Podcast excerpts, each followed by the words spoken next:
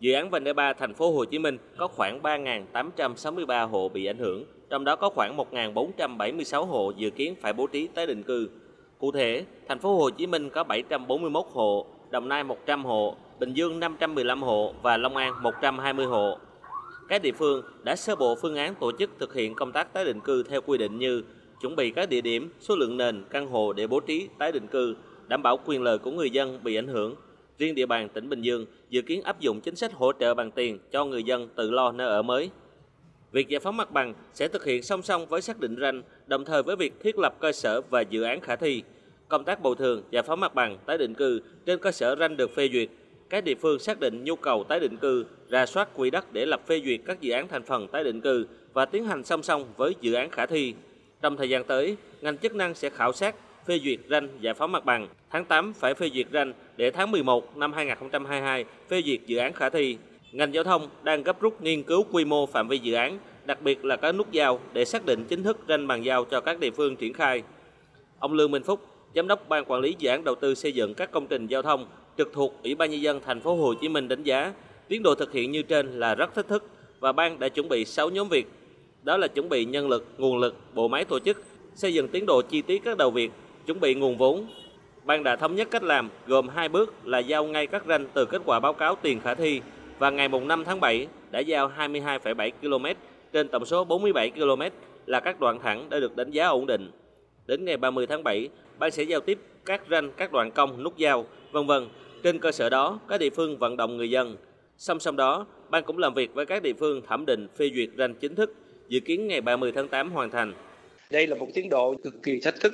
Thì ban giao thông hiện nay trên cái tinh thần nhận nhiệm vụ và quyết tâm hoàn thành nhiệm vụ thì đã chuẩn bị 6 nhóm việc sẽ hoàn thành tốt nhất cái nhiệm vụ triển khai cho được cái dự án này đúng theo những tiến độ đã đề ra.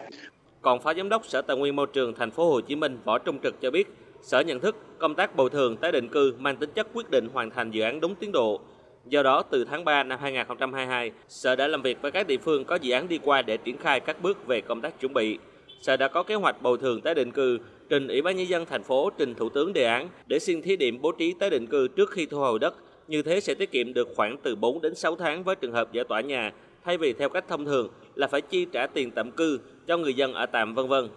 Ngoài ra, tại các địa phương mà dự án đi qua còn có 32 đồ án quy hoạch cần điều chỉnh ngay để phù hợp với quy hoạch ranh tuyến thu hồi đất thực hiện dự án vành đai 3 và theo ông Trực, việc này cần hoàn thành trước ngày 30 tháng 9.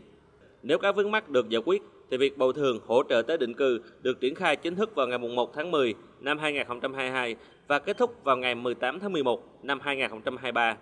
Ông Võ Trung Trực đề nghị cần phải thành lập một ban chỉ đạo cấp thành phố về bồi thường hỗ trợ tới định cư với những thành viên có am hiểu, kinh nghiệm. Ở các địa phương cũng phải có ban chỉ đạo và đặc biệt, công tác phối hợp với các địa phương giáp ranh cũng rất quan trọng. Phải thống nhất được với nhau đơn giá bồi thường giáp ranh giữa hai tỉnh. Nếu lệch quá, một bên cao quá, một bên thấp quá mà nó không phù hợp thì nó phát sinh những cái hệ quả hết sức là phức tạp. Để đảm bảo bàn giao mặt bằng cho dự án đúng tiến độ, vai trò của bốn địa phương có dự án đi qua gồm thành phố Thủ Đức, các huyện Hóc Môn, Củ Chi và Bình Chánh là đặc biệt quan trọng. Các địa phương cam kết đảm bảo đúng tiến độ chung mà thành phố giao. Hiện nay, các địa phương cũng đã hoàn thành phần việc về chuẩn bị nhu cầu tái định cư, kiểm đếm các hộ liên quan, chuẩn bị nhu cầu tái định cư cũng như hoàn thành việc điều chỉnh quy hoạch vân vân. Để đảm bảo tiến độ chung, các địa phương cũng đề nghị cần sớm duyệt bình đồ tuyến, có thể cho các địa phương tạm ứng một phần kinh phí để thực hiện ngay các công việc đơn giản, cần bố trí đủ nguồn vốn để triển khai ngay các công việc liên quan đến giải phóng mặt bằng, tái định cư. Các sở ngành có liên quan sớm có phương án rà soát quỹ đất dọc hai bên tuyến để phát triển đô thị. Về giải phóng mặt bằng, ông Phạm Văn Lũy, quyền chủ tịch Ủy ban nhân dân huyện Bình Chánh cho biết. Thời gian tới thì huyện sẽ quyết tâm để thực hiện hoàn thành cái ờ, công tác giải phóng bằng đối với vườn D3, đặc biệt là cái công tác vận động người dân để tiến hành cho đo đạt để kiểm kê trước để thực hiện một trước một số công tác chuẩn bị cho công tác bồi thường giải phóng bằng. Công tác giải phóng mặt bằng chiếm đến 50, thậm chí là 70% thành công của dự án. Do đó, công tác này cần phải được đặc biệt chú trọng.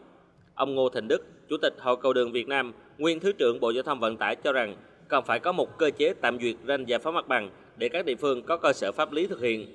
Ngoài ra, khi thực hiện tái định cư cần phải tính toán, điều tra xã hội học, lựa chọn việc tái định cư phân tán hay là tập trung. Việc áp dụng giải phóng mặt bằng một lần với dự án vành đai 3 là rất thuận tiện, nhưng cần phải quan tâm đến việc quản lý quỹ đất ở giai đoạn 1 của dự án đến giai đoạn 2. Ông Ngô Thịnh Đức cho rằng Ban giải phóng bằng này phải đầy đủ các cán bộ vừa có chuyên môn vừa có năng lực nhưng mà lưu ý là ba cái giải phóng bằng mà phức tạp nhất đó là các công trình ngầm điện nước và cáp quang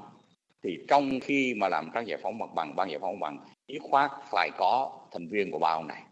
ông điện này ông nước này ông cáp quang này nhất là trên tuyến cáp quang đi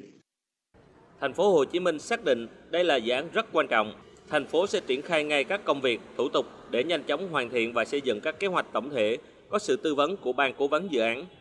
Thành phố cũng sẽ chuẩn bị bố trí vốn để thực hiện dự án, nhất là việc đảm bảo phục vụ cho công tác giải phóng mặt bằng. Trong công tác này, ông Phan Văn Mãi, Chủ tịch Ủy ban nhân dân thành phố Hồ Chí Minh đặc biệt lưu ý việc cần phải làm sao để người dân ủng hộ, chia sẻ.